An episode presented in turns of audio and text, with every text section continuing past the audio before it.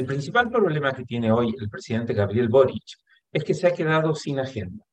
Mientras el proceso constituyente está siendo controlado por el Poder Legislativo, las reformas tributarias y de pensiones están en manos del ministro de Hacienda y la delincuencia es una papa caliente de la que nadie se quiere hacer cargo.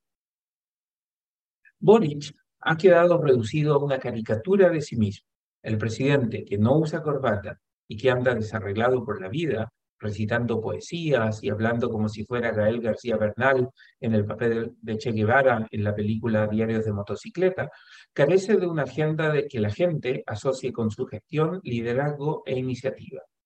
Al convertirse en una figura que genera más simpatía que respeto, que está siempre dispuesto a reconocer errores sin renunciar a esa cuestionable, a ese cuestionable pedestal de superioridad moral en el que injustificadamente se subió desde que era un líder estudiantil, Boric se ha convertido en el presidente menos trascendente en la política chilena desde el retorno a la democracia en 1990. Cuando ganó la segunda vuelta de la elección presidencial en diciembre de 2021, Boric aparecía como una señal inequívoca de recambio en la política chilena.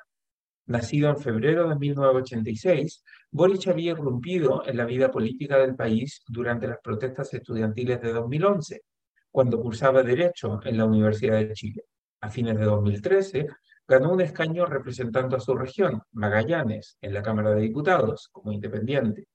En 2017 ganó la reelección y junto a su amigo y compañero de ruta, Giorgio Jackson, formó el Frente Amplio y levantaron la candidatura presidencial de Beatriz Sánchez, que obtuvo el tercer lugar con un respetable 20,3% de la votación, apenas por debajo del candidato del PS, PPD y PR, Alejandro Guillet, que tuvo un 22,7%. Con un senador y 20 diputados, el Frente Amplio se constituyó en una fuerza relevante en el paisaje político del país. En 2021, Boric sorpresivamente derrotó al alcalde de Recoleta, el comunista Daniel Jadwe, para convertirse en el abanderado presidencial de Prueba Dignidad, la coalición compuesta por el PC y el Frente Amplio.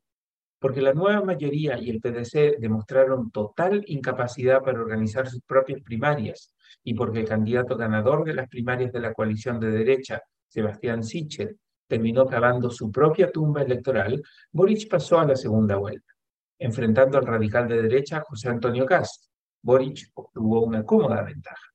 Pero la meteórica llegada al lugar más alto en la política nacional que tuvo Boric fue seguida por una caída igualmente apoteósica. A los seis meses de haber asumido el poder, la aplastante victoria del rechazo en el plebiscito constitucional propinó una derrota de tal magnitud al proyecto refundacional del gobierno que a casi cuatro meses de esa votación, el gobierno y el presidente todavía no pueden volver a ponerse en pie. Porque se convirtió en el líder de facto de la campaña del apruebo pero nunca pudo lograr que la Convención Constitucional moderara el texto de su propuesta, Boris terminó pagando los costos de los errores ajenos y de su propia omisión.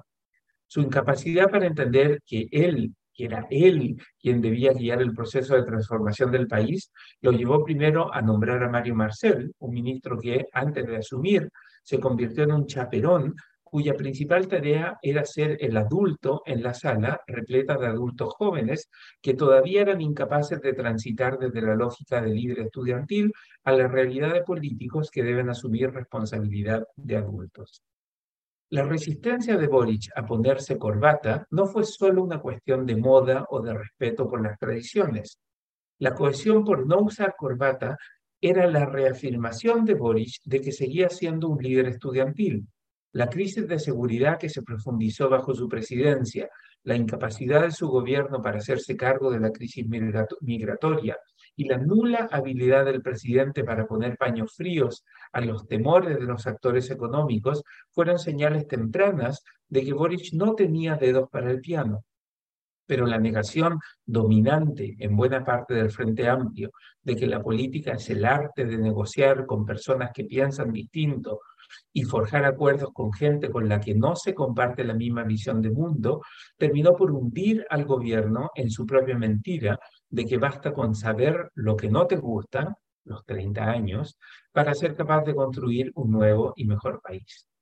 Ahora que se termina el 2022, Boris se encuentra atrapado en el segundo piso de un palacio de gobierno que manejan desde el primer piso las ministras Carolina Toá y Analía Uriarte y desde Teatino 120 Mario Marcel. En el Congreso, el PS, PPD y PC roncan, mientras que los legisladores del Frente Amplio regularmente caen en el rol que mejor saben hacer, ser la oposición desde la izquierda. El presidente que llegó a fundar un nuevo Chile se ha jibarizado al punto que solo hace noticia cuando recita un poema o diserta sobre algún tema que parece haber aprendido hace poco, como la importancia de Patricio Aylwin y su generación en la política nacional. Pero por sobre todo, la ausencia de una agenda que les dé un norte seguro a su gobierno convierte a Gabriel Boric en la principal decepción que tuvo el país en 2022. El libero, la realidad como no la habías visto. Haz que estos contenidos lleguen más lejos haciéndote miembro de la red Libero.